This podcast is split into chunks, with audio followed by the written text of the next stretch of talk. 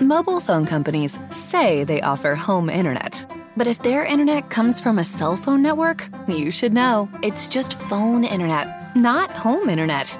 Keep your home up to speed with Cox. Cox internet is faster and has more reliable download speeds than 5G home internet. Cox is the real home internet you're looking for. Based on Cox analysis of Ookla speed test intelligence data Q3 2022 and Cox serviceable areas, visit cox.com/internet for details. Hey, everybody, welcome to the Half a Bird Sports Show. You, of course, have so many options for high flying entertainment, yet you chose to ride with us, and we definitely do appreciate that. Uh, we're doing a um, quiet open here with me and Jimmy. Going to dive right in here. We appreciate the support. Make sure you go out, rate us, and review us, and give us those five stars. You don't think we deserve it? Give us five anyway. So, um, Jimmy, it has been a crazy. What's this? Seventy-two hours, I guess. This is kind of started with Thursday or Friday. Yeah, yeah. So, um, how are you doing? Man, I'm doing pretty good. I am like a lot of people, still struggling with a lot of emotions, uh, a lot of thoughts, um, some in conflict with one another. I'm happy to be here today. Happy to be on the show. Happy to share this platform in a sense to express a lot of what I've seen, a lot of what I'm feeling, and a lot of what I hope we can do to move forward as a people and as a nation.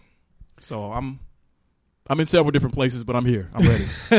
to be honest with you. Same. I've I've kind of been numb over the last few days. I, I took Saturday. I was in Dallas. Uh, my little little brother, play brother, uh, graduated high school, so I got to go check him out.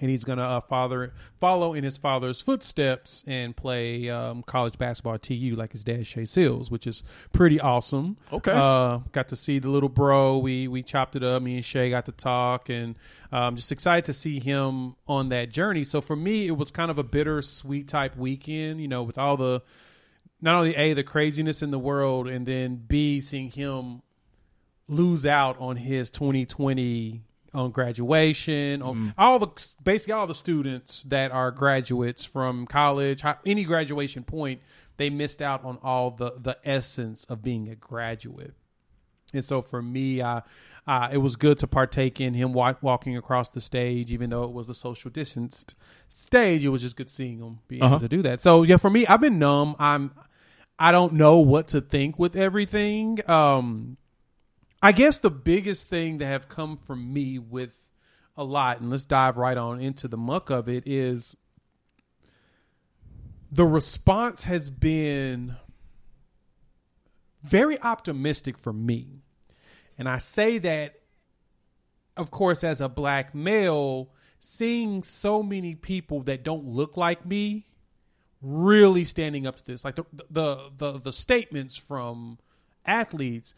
When I saw Trevor Lawrence and Joe Burrow put something out there, I even though I know it's it's it's it's it's honestly par for the course for both of them because of their background, which is always an, a fun cultural conversation.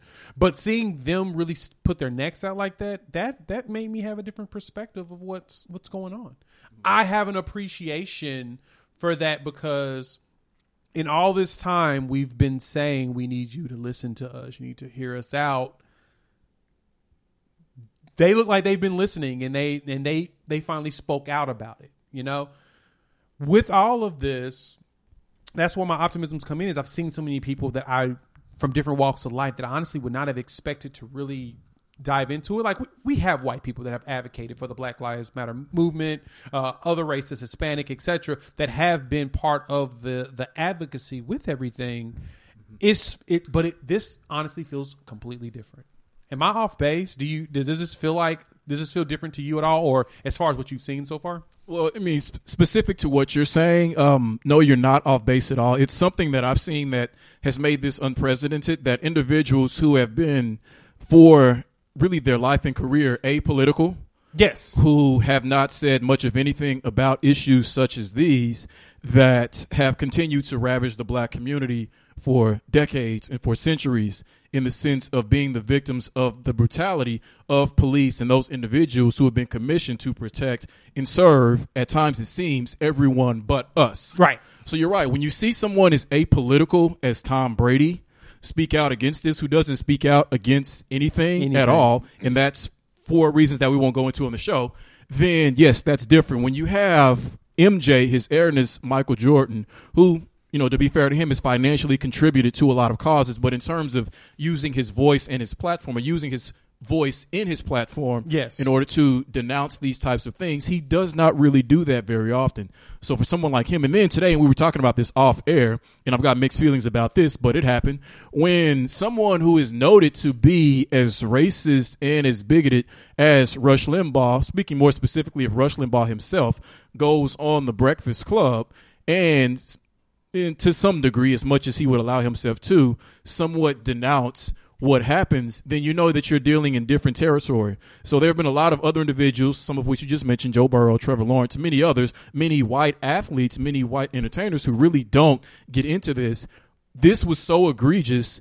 This was so bad. This was so murderous, and this was so racist. What Derek Chauvin and the other three officers did that nobody in their right or their wrong mind could do anything but condemn what happened. Even those who stand to um, have their brand affected, even those who have been apolitical their entire lives, have had to speak out against this. So, yes, we're dealing in uncharted territory. I do appreciate a lot of this. I question some of it. Maybe we'll get into that a little bit later, maybe not. But I have taken note of exactly what you're talking about that we're seeing individuals speak out against these things and really support the black community and these movements like Black Lives Matter who have done anything but that for their entire lives. Right, and and we can we can dive into even the way that the Black Lives Matter movement has gone and how it's been hijacked in a lot of different ways, and we'll we'll touch on that after news. But for me, seeing those powerful people, because because that's the, that's the thing about it, you know. The fact that Rush come comes out and says this is disgusting, I'm sickened by seeing it, and so many people that you it's it's a huge group of just the American population that saw that and said that no, that is not right whatsoever. Even though, even without additional evidence, that's the, I think that's the crazy part about it is initially it was more so like, look, that's nine minutes of this guy on this dude's back. That should never happen. There's never an excuse for that. Within the first four minutes, you can pick the dude up and put him, and, and after you've got him cuffed, set him down, and without the additional footage, people were literally disgusted by the whole situation. And that that to me, that's where the optimism for me for this whole situation has come out.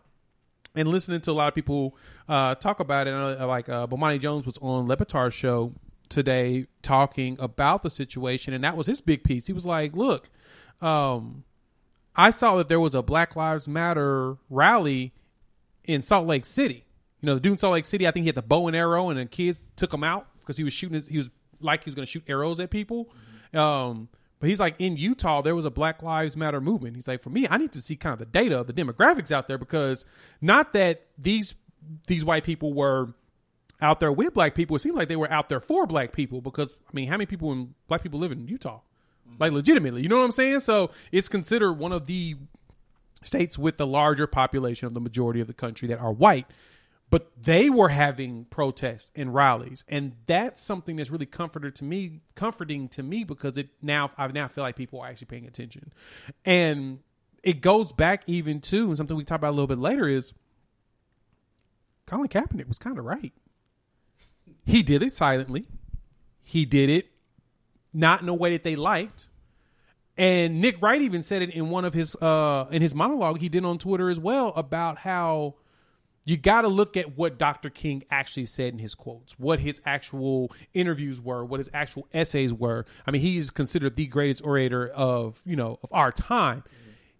If you listen to everything this man actually was saying, you get that he was pointing out to the racists and the bigots aren't the ones that are our biggest threat. It's those in the middle that don't that that say I hear you but do nothing afterwards. You know, and that's just me paraphrasing more so within the word, but it's just great to see all of these people stepping out, marching together, and being together, and saying that no, this is wrong, and we need to do something about it. Problem is, is there's so many layers systematically that have to be uncovered or or fixed in order for us to even see progress. Well, I mean, to see true progress in the sense of what we need and what we've always needed involves dealing with two enemies that to date no one has quite yet figured out Yep. how to fix. To me, it's, well, I'll say for purposes of what I'm saying, we'll call it the true enemy versus the real enemy. It's clear that the true enemy behind and underneath all of this is racism, is bigotry, is a lack of empathy, is a willingness of individuals to turn the other way, to not acknowledge this, to say, I'm not a part of the problem of what's going on, but I'm not going to do anything about it. Right. Individuals who should be allies. That's really, to me, the true enemy.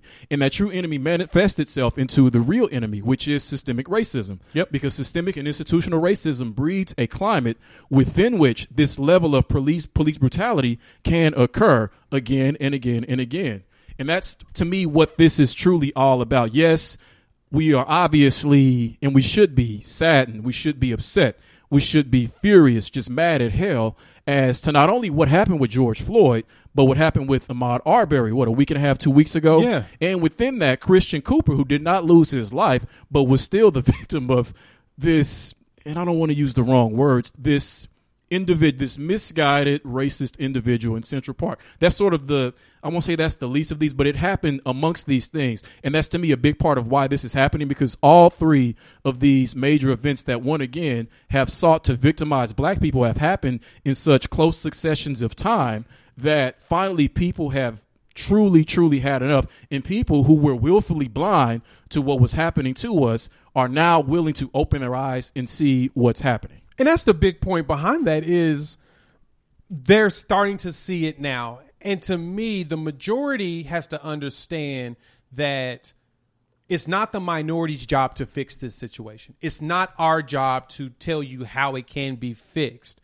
It is the majority's job to act upon it and fix it themselves because we're not the creators of it. The minorities aren't the creators of it. The minorities are the victims of it. Now that we're telling you about it, the majority needs to step back take a look at it holistically and understand that okay we do have a problem. We do have an issue here. We have an issue that there. Because i will always say that we are inherently good when we are birth from mm-hmm. birth. You can place a white kid a black kid an asian kid. You can place an african kid. You play all these kids in a room sitting together from the ages of 1 Actually from we won't do birth because they're not moving, but I will say from one to about four, and guess what? They're just gonna play. Mm-hmm. They're gonna get mad at each other, but then they're gonna play 15 minutes later. They're gonna be mad. Ab- they're gonna be sad because of this, and then they're gonna play again 15 minutes later. All of that stuff's gonna happen. The rest of it is taught. Mm-hmm. Anything past that interact those interactions is taught. And so for us, that's where the majority needs to step in and assist with understanding the different facets of racism from George Floyd being being with the police brutality, from Ahmaud being profiled and then attacked by citizens to Cooper, the the, the, the miss the lady Cooper who came after the guy Cooper just because he was bird watching and he was asking her to follow the law, to follow the rules. And mm-hmm. then she felt the need to tell the officer that a African American was threatening her. And that's what she told him before she even Can you, can you imagine? I mean, do you realize what that means? We're living in a world where a black man bird watching is a threat to the life and her perception of a white female bird watching bird watching. and encouraging her, like you said, to put the leash on the jo- the dog that she therein for whatever reason started to choke, didn't even realize it because she was in such fear and trepidation from a black man who was bird watching. Bird watching. That's the kind of climate that we're in, and that's the kind of climate that institutional racism breeds. Now, I want to um, say something to what you said in terms of the min- minor- the majority taking the forefront. Those individuals who truly possess that privilege, those individuals who are most likely to have or to sit in positions of power, Yeah. that it is primarily up to them. And in a sense, it is, but it's like we've never been able to rely on the majority to fix what is going on in our community. And the reason why, especially as it pertains to privilege, is that so many of them benefit and exploit that privilege. It's like someone in agree. power, someone in power, the last thing that they want to do is not only give up that power, they don't want to do that, but they want more of it. So in order for this to change, they would have to either give that power up, sacrifice some of it, or it would have to be taken from them. And right now, with the way people are speaking, with the way people are feeling, and with where we're at now, is getting to the point to where those individuals who have had this power and have not done what they needed to with it in order to protect individuals who don't have that power, now it's going to be taken from them, and it needs to be. I agreed. I agreed. All right, let's take let's take a quick breather on this and dive right into a little bit of the News. And now Jimmy has the news. I hope so. Thank you, Wendy. You never know exactly how these things are going to go. All right, so quick break on the news. All right, starting with the Major League Baseball Association. Uh, they have yet to reach a return to play agreement. Jay, however, there is a proposal. Actually, there are two proposals in a sense on the table. The MLBPA has struck back with a proposed 114 game season. Um, I believe it will run through uh, from June through October, the end of June through towards the end of October. What do you think is the likelihood that the owners in Major League Baseball, after suggest, suggesting an 82 game season, would say yes to a 114 game season? Oh, they're going to say no. Um, the owners want the money, but they also don't want to pay out. Now, I know there's a lot of different things that are going on in the background as far as dialogue goes to how they're trying to move forward with the season. Like I know the the, the owners are about to um, about to recommend a, a, a, a opportunity for them to play a shorter season, I think, than that, based upon their March agreement, and just Uh-huh. pay them a prorated rate, which technically is what the players asked for. They just want a prorated rate, rate based upon how many games are played. They just don't want to take additional cuts. Um, yeah, if the owners are going to make less money, they're going to say no, which is why this is going to continue to be dragged out. And baseball is going to disgrace themselves. Of the three major leagues in America, they're more likely to be the ones to disgrace themselves over money. They were on the right track, and now they're not because of the almighty dollar. I Up told next- y'all, I told y'all that they had the opportunity to. And you did talk about that. You did talk about that on your solo show. I commend you for that. All right, so up next, NFL Eagles receiver DeSean Jackson, who's got to be like 50 years old at this Literally. point, said it's going to be definitely a culture shock if the NFL teams can't play with fans in the stadiums due to the coronavirus. But if that is the case, he believes players should be mic'd up to give fans a behind-the-scenes look they don't normally get. Jay, do you agree that if there are no fans in the stadiums for the NFL, that they should mic up the players? As long as they delay the the, the broadcast by about 15 minutes so they can filter through all the language that's going out there, I am totally for it. Now, you may want to be more responsible with it and only have specific players mic. Probably not the quarterback. You don't want the quarterback to be mic'd, especially well, yeah, you don't want the quarterback mic'd. Um, maybe the middle linebacker, a wide receiver, and a running back. I think that would be safe, but I don't like the idea of a quarterback or defensive lineman. That's true. You're right. You can't have too many people mic. That'd be like you ever seen a Wu Tang Clan show? Yes. That's like 50 dudes on stage and all of them got a microphone At one time. Still to this day, yes. And so you can't have you- that. You hear no lyrics whatsoever. Um, I'm not as interested in hearing what NFL players say to each other because I know it's bleep this, bleep that. And if you take the fo- if you put the focus on them being mic'd up, you take it off of these fantastic broadcast teams that we have. You know, I'm a big fan of Aikman and Buck. People are becoming fans of Tony Romo. He does a great job, and many others who are up and coming. So it takes less time from them to truly analyze the game and talk about it in depth, as opposed to players talking about what they're going to do to each other's mothers. or steal that from XFL and do it similar to them and only do That certain work, parts. right? Because they're not coming back, so might as well. Yet again. What's next? All right, up next, the line of suitors interested in hosting Mike Tyson's presumed return to boxing continues to grow. Now, an actual fighting organization has thrown eight figures on the table. David Feldman, the president of Bare Knuckle Fighting Championship, has reportedly offered Mike Tyson a $20 million per fight deal. If you're Mike Tyson, do you consider going into this federation and making 20 million a fight, bare knuckle fighting? I mean, it's twenty million a fight. Yes, why not? I mean, well, I'll, I'll put it like this: if unless Tyson can go out to Showtime, HBO, I think both of them pulled out of boxing. Yeah, uh, they did. and Actually, get them to give him a hundred million dollars for a couple of, uh, for a fight or 2 That's your best option. I mean, it depends on if his money is motivation. Um, then yeah, you, you you fight with the highest bidder. But I'm not exactly sure what his motivation is, other than to prove that he can do it. If that's Yeah. the case, stick with what you did before. Let's see if you can go back to the type of fighters you used to fight and see how good you can be at this age and by being president. That makes sense. Uh, lastly, lastly, Josina Anderson is apparently not going to have her contract renewed with ESPN. Jason Whitlock not going to have his contract renewed, renewed with Fox. Um, so outside of Whitlock, if you notice, a lot of ESPN personalities are going over to Fox. Is it possible that in five years, Fox could supplant ESPN as the worldwide leader in sports? I do not see it. All right, that's it. It's news. And that was Jimmy with the news. Thank you, Bob. Just real quick, why don't you see that happening? Fox overtaking ESPN. ESPN has way too much momentum. As much as people hate them and say that they're too far left leaning, there's more left leaning people than there are right leaning people in America. And so for that, I don't see. I don't see Fox ever supplanting them. Now, Fox is going to have some pretty good stuff because they basically just kind of copycat each other. Anyway, it's a copycat industry. Um, they'll have loyal, loyal people. I mean, I listen to people on both sides. Like I, I, enjoy some FS1 people as well as ESPN people. So I just think that ESPN has too much uh, behind them to be able to. Re- they're too big to fail in a way um, overall because they're they're they've got enough smart people up there to prevent themselves from really being surpassed by. But Fox is doing a good job of trying. They are. They are. I like that. And I, I mean, I think it makes everybody better when Yes. you have that competition. Competition's Competition always does good. it. Exactly. Yeah, competition is great for the consumer. It- It makes the products better. Hell, think about phones and stuff. You know, that's Right. the big piece. So, Right. um, yeah, Yep. I was gonna say I'll talk, I'll talk about the tr- the the moving to the protesting portion of Right. it and how. Okay, so did you did you you didn't go to any protests at all? I know you probably went past one. Did you? Uh, no, I did not go to any of the protests thus far. Okay, and you're because you're downtown. Did, was there anything going on whenever you left from the uh, that bridge you were underneath hanging out? Yeah, where I saw you at. You, you were there before I was. No, Actually, no, I no, I haven't. no. No, not at all. Okay, No. okay. I didn't know if anybody was any down there during the day. So, I guess for me, when it comes to the protest portion of it,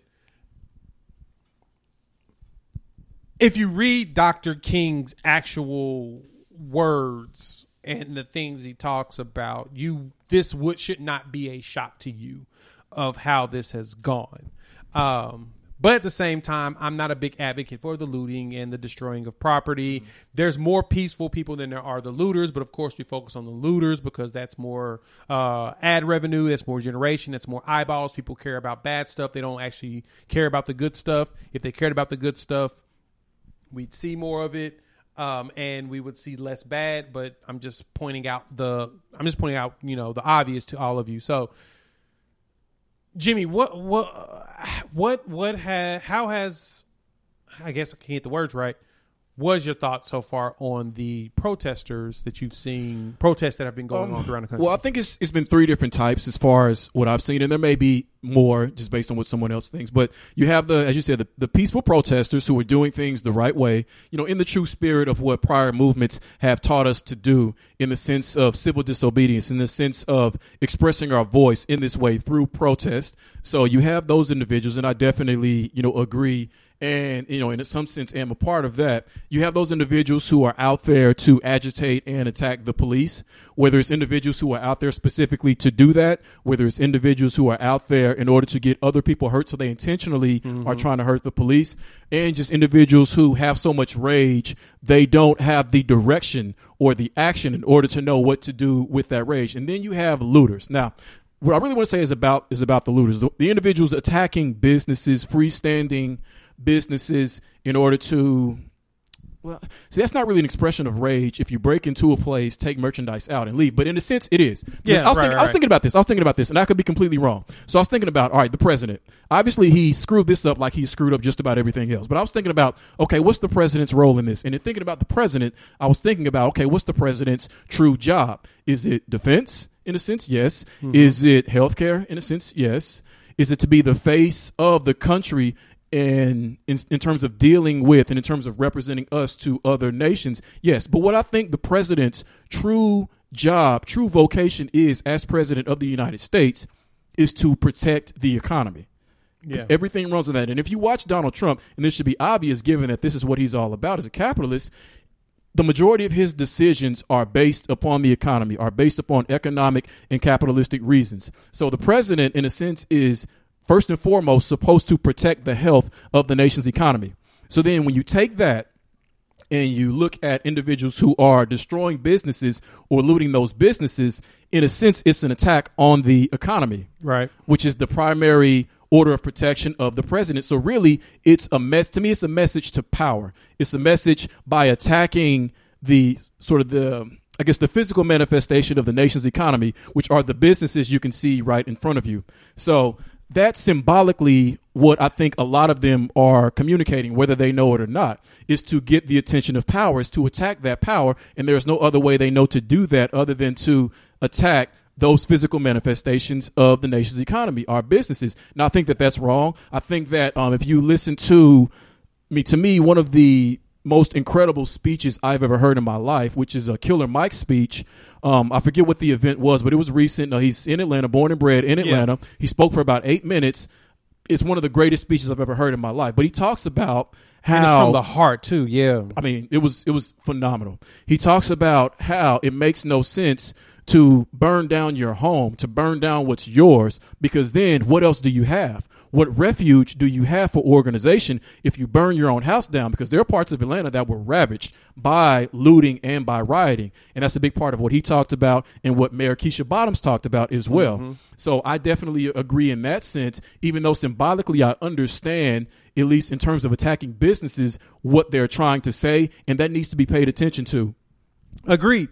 And on on that note, there were a lot of people that went down to Atlanta and participated in their protest, which I thought was Yes. um, commending. Like you had Jaylen Brown, who drove 15 hours from Boston Fantastic. to lead a peaceful protest down in Atlanta, and uh, Malcolm Brogdon did the Mm-hmm. Fantastic. same. He was in the area as well, uh, walking around, talking on a megaphone, telling fans they need to stop or uh, get and, and, and watch out for looters. I guess the biggest problem for me with, with the, the situation in Atlanta and all the other countries where the, the bad the bad portions of it is mainly the bad actors. Like Yes. Minnesota's officials had men- made mention that there was a large percentage of the people that they arrested and had in custody weren't even from Minnesota. and to me that to me that's an that's an example of the agenda of of of a lot of America Americans on how they want to dilute the message that's actually coming from Exactly. BLM. In the and this is the perfect example of it we saw a lot of people walking around with heavily armed, like they're their own militia, at these governor's office and at these state capitals, screaming and yelling at police officers, and they were able to show restraint. And at that point, we know that it can be done. But while they were doing that in their peaceful way of protesting, guess what? No bad actors showed up to destroy what their message was to power. Mm. No one attacked. No one did anything on the outside. It was all their people there. You see this situation when it comes to police brutality, and there's footage of people planting things to try and start the ruckus, start the crisis. I mean, there was a guy in Minnesota that was busting out windows at AutoZone and then walked away. Like, if you're gonna loot, you're not gonna break a window and just walk off. Mm-hmm. That was staged. That mm-hmm. was done on purpose. And there's even more that did the exact same thing. You had people that were starting up all the, the crowd, the ruckus, throwing stuff, shooting at police officers to get them going. And those bad actors are trying their hardest to dilute what everyone in the peaceful side is trying to get accomplished. Exactly. It's preposterous, but that's but that's America. That's kind of how I've always seen that that America works is that when one side is doing it the right way and doing it good, there's always bad actors that want to come out and try to sabotage that whole thing. This whole the rioting, looting, and everything has brought to light a great conversation that I've seen on the Twitterverse of the Tulsa race riots or Tulsa race massacre, as they call it. What, 99 years ago today? Exactly. Jimmy, did they teach that to you y'all all in school? No. Exactly. And I went to an all black school. He went to all black school. I went to high school, two high schools in Tulsa. I went to one high school literally 10 minutes away from Greenwood. The church I was raised in is the, directly across the street from the Greenwood Cultural Center that was right there in one of, if I'm correct, one of the last standing buildings during the massacre. Mm-hmm. Like that building is old. It was there doing all of this stuff. And we were not taught taught in Tulsa curriculum unless you had a teacher that purposely taught the information. And it's Tulsa history. It's not just black history, it's American history. And the American history message behind that is that even when you try to do it on your own, someone's going to try to destroy it. And that's where the 15,000 people plus died because they were doing their own thing and they were actually building something on their own and they didn't like it. That's fear. I mean, you, you think about it this way, like your example of you said that there was um, there was a group who showed up to a capitol and they had military assault rifles. Now, was that to what were they protesting in that? Was that that They wanted to get haircuts and go to the uh, tanning. sounds beds. coronavirus related, right? Yes. but the police did not show fear. The police did not attack them. They were not dispersed with tear gas and rubber bullets in the face of really their own reporters. Yes, so none of that happened. So you know what that means? You know what that truly means? That means that an unarmed black man on his stomach is more dangerous to, to police than a white male with an AR-15 who is standing in front of them. in front of them. Yeah, like that again. And hearing myself say that me lets me know how far we've come, but how much further we have to go. Right. But just how sick and how systemically racist this country's this country truly is. And this is what people are starting to realize. Now, I have a what I think is a really good question for you. And this is where what is happening now is going to intersect with sports. And you somewhat teed it up when you talked about uh, Jaylen Brown and Malcolm Brogdon, two phenomenal basketball players, two phenomenal young men Yes. who have been at the forefront of peace, yeah, been at the forefront of peaceful protests. You know, I was thinking about this earlier today. Do you feel like, in a way, athletes are in the best position in order to help institute the kind of change that we need? And here's why I say that. Let's say you take out all of, I mean, just the the figures who we revere, who were part of the civil rights movement, who made it possible for us to do just about everything that we do today. Let's say you take them out. Does it seem to you like athletes truly have the biggest, best, and most consistent platform in terms of the famous in order to spread this message, in order to institute change? Because you think about musicians, you don't really, a lot of them, not all of them, but the majority of them, you don't really hear much from unless they have something that's coming out. When it comes to you know actors and entertainers in that fashion, you don't really see much of them unless they have something coming out. But with athletes like LeBron James, for instance, a camera is in front of his face every day when the season's Yep. going on because either he's playing a game, either he's doing a, a conference at pra- you know some sort of post practice conference there or something like that. So he's always got a camera in front of his face. So I was thinking about this. You go back to Muhammad Ali, you go back to Jim Brown, you go back to Bill Russell, Kareem Abdul-Jabbar, on into LeBron and Colin Kaepernick and a lot of what they've done and so many other athletes. Do you feel like now athletes eh, are more important than ever, female and male athletes and coaches to be Yeah. at the forefront of this since they generally have the most consistent microphone of anyone famous? Yeah, they do. They, they they do, and they are. The problem I have with that is is that we're expecting these 19 to 28 year olds to go out here and advocate for something that's being controlled by people in their 40s to 60s. Okay. You know, um, not, a, lot, a lot of them are highly intelligent. I'm not. There's no shade to any of them whatsoever. But at the same time, they're also young, and just because they have money doesn't mean people are going to actually want to listen to them. Now they do have the platform and can go out and do better with comes to advocation. But we've seen where they got them, right? We've seen what happened to Craig Hodges. Guess what else we saw? We see that happen to just dive right into it. Colin Kaepernick. Mm-hmm. Colin Kaepernick was the is the face of the Black Lives Matter movement, even though he that wasn't his goal. His goal was to start dialogue. He wanted people to talk about this stuff. It took four years and a few more incidents for people to actually step back and say, "Whoa, this is something that should that's pretty serious. We probably should start talking about it." And now people are jumping on board with this. So now, Capper, there's been articles I've seen come out today that's been quite fascinating, but at the same time, I I get what they're saying is, do you think that um, do you think that um, Kaepernick was right? That's where everybody's asking is that's the question right now. So from there, I want to ask you, Jimmy, what do you think is going to be the response to Colin Kaepernick now that all of this is starting to really happen? Okay, well, so hold that question in mind. Let me sort of back it up Okay. um, for everyone who's not familiar with what we're talking about. Um, the article by Joe Lockhart, who was a former executive in the NFL front office, I think for two to three years, and also worked in the Clinton administration as a White House press secretary, uh, wrote an article and released it on CNN, of which there's Which is been super fascinating. yeah, it's, it's been a pretty substantial reaction, and it's been one of the best articles that I've read in a long time. So, in this, uh, really in the first paragraph, and I'm going to read a little bit of this because it's so, it's somewhat, I guess, summarizes what really has people thinking about and talking about Colin Kaepernick as well they should. He says the quarterback whose silent kneeling protest against police brutality arguably led him to lose his NFL career and not be re-signed by any club. No teams wanted to sign a player, even one as talented as Kaepernick, whom they saw as controversial and therefore bad for business. Now, he's not just saying that. He was in a lot of these meetings and a lot of these conference calls with other NFL executives, with owners, and with Roger Goodell himself. Yep. And, you know, in conversations off the record. So he knows a lot of what they were thinking and what led to Colin Kaepernick essentially being blackballed from the league, like many of us knew, but no one in the in that rumor in that meeting would actually truly come out and say Admit what Joe. Lockhart has said. Now, ask me what your question is again. I was going to say, do, what, what do you think is the response going to be with Colin Kaepernick now that this is going on? As far as, do you see him potentially getting looked at by a team now? Because now the, the public perception of him has completely, it's taking a complete 180 Mm-hmm. Yeah. with a lot of these people. It's not, it's, and I don't see it going 360 because of what's going on.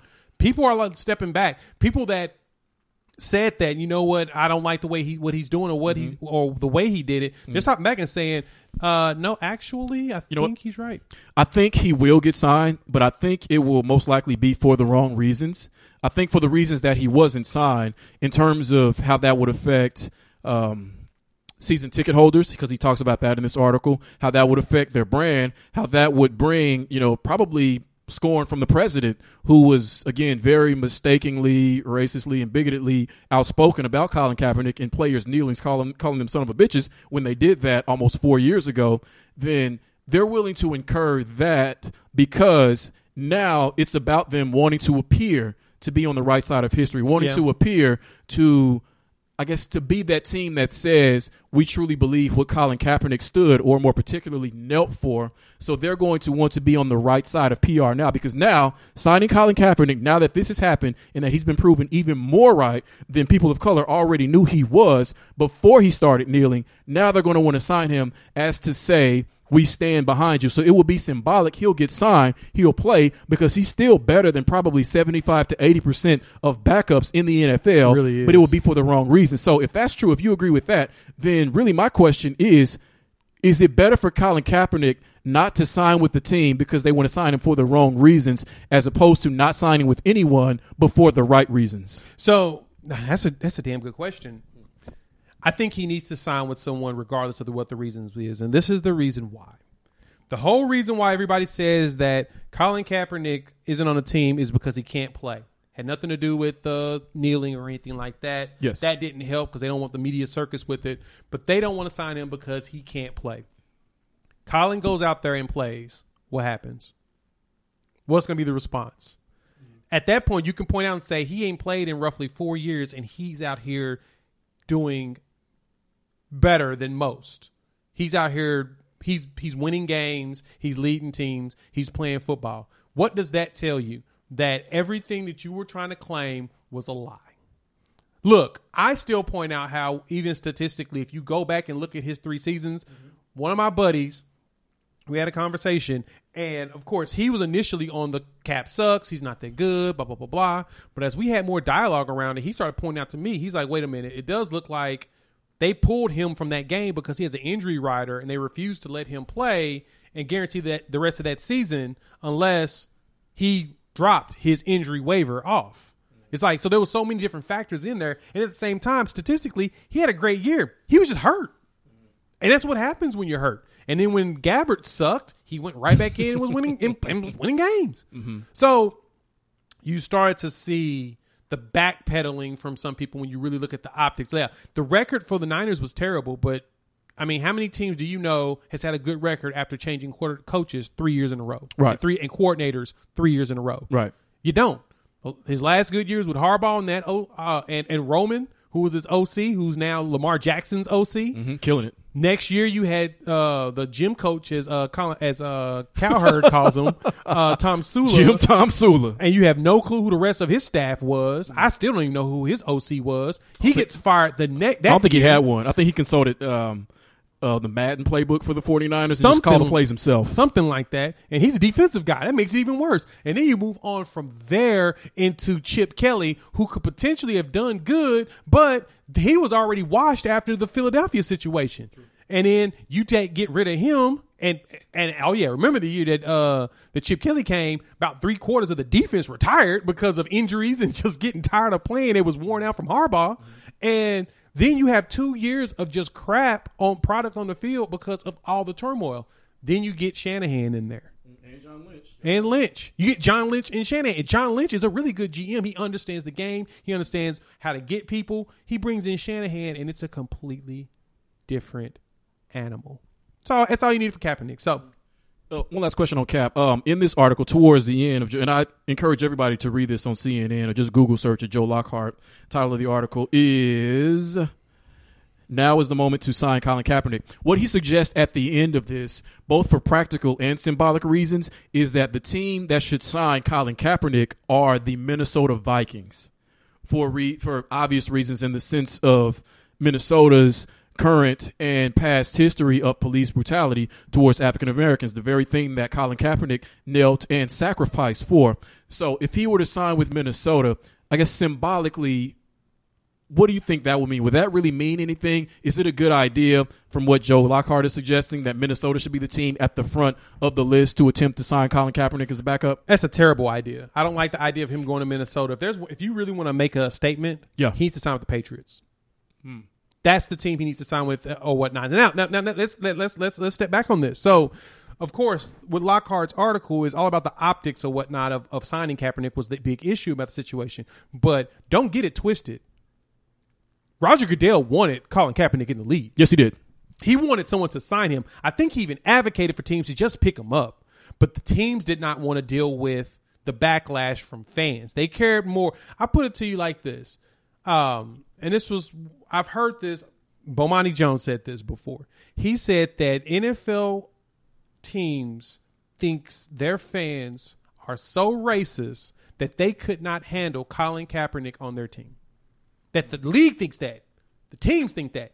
Not us, not other fans, but these teams feel that because if those teams signed him, they thought the backlash was going to be so bad because of the type of fans they have. When all actuality, they can handle it. Fans can handle it. We see controversial signings all the time.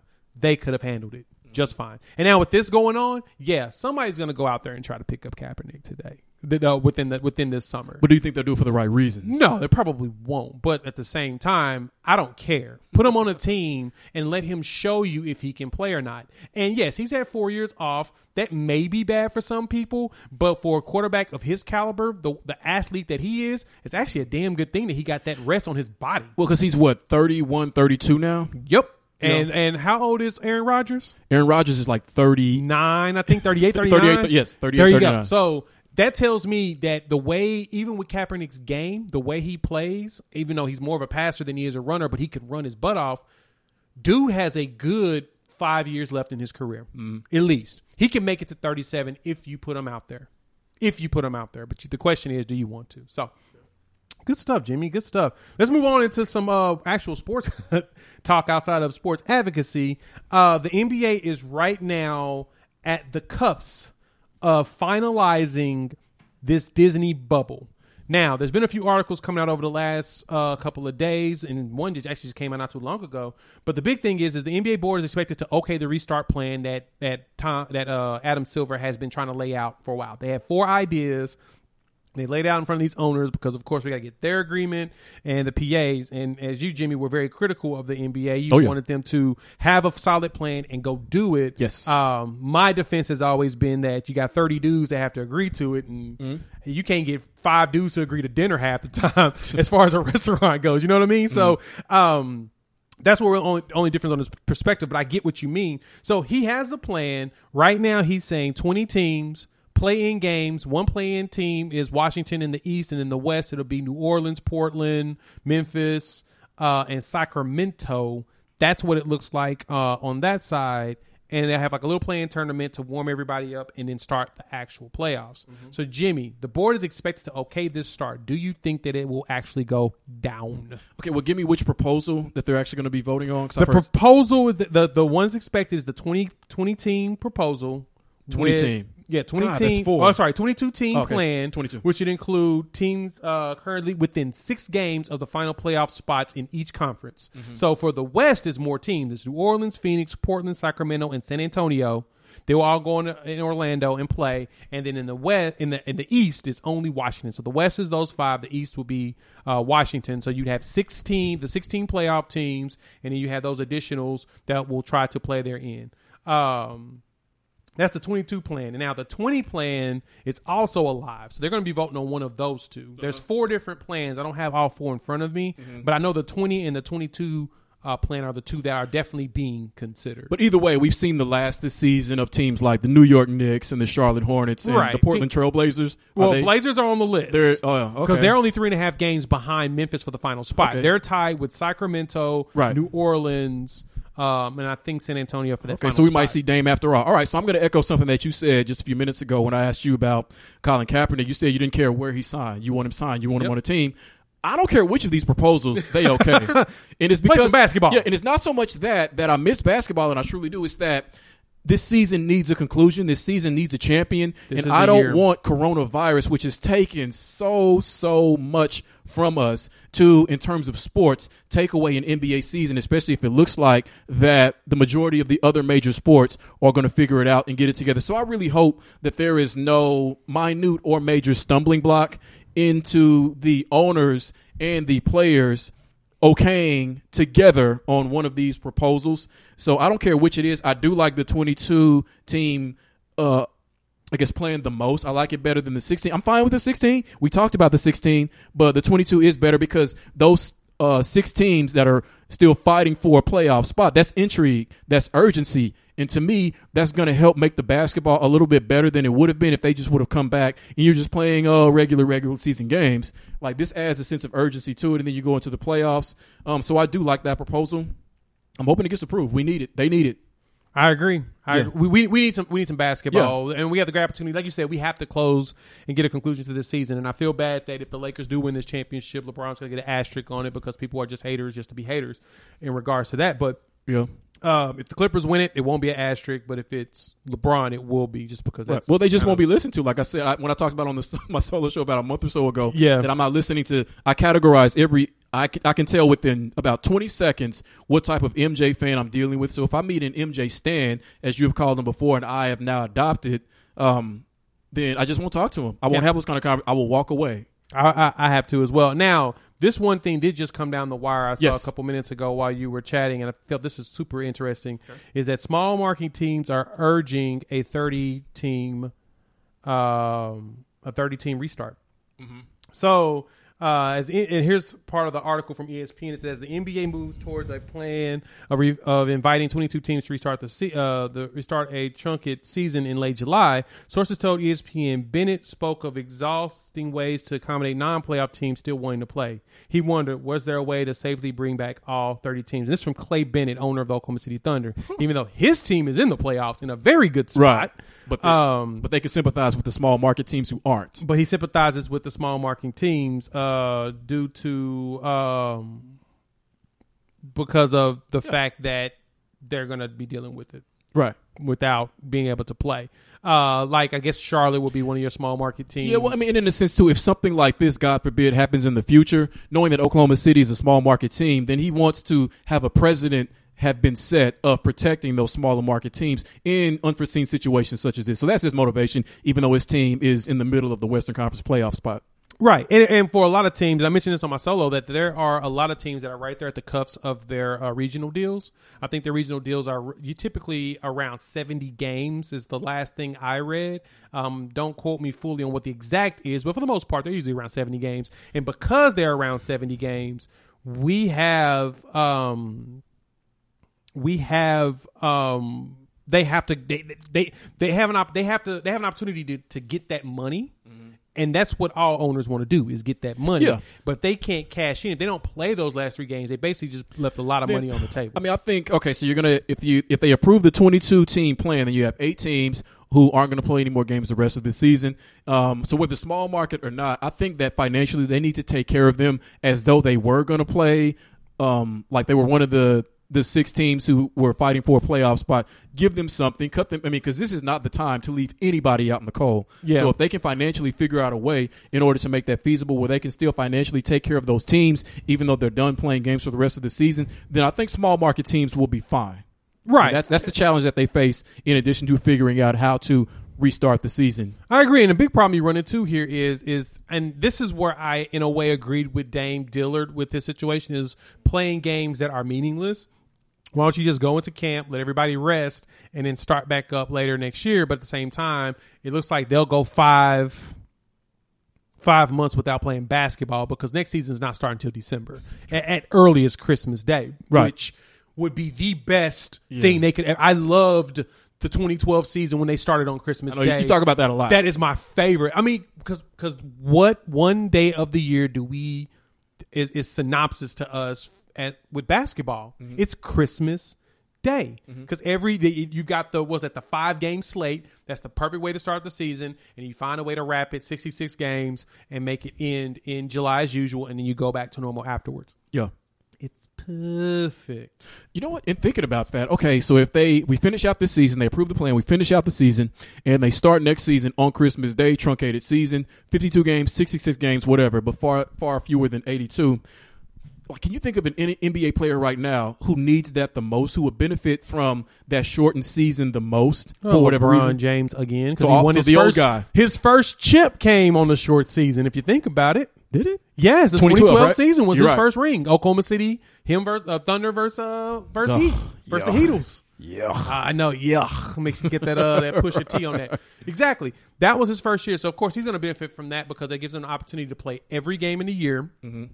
Uh, because they'll be able to space it out properly, and and after playing every game going into the playoffs, they'll be able to make a run Mm-hmm. and then prep for the next year, which will be 82. So if they can pull it off this year, rest up, play 66 games next year, win a second one, now we have a different conversation about LeBron. What about Kevin Durant?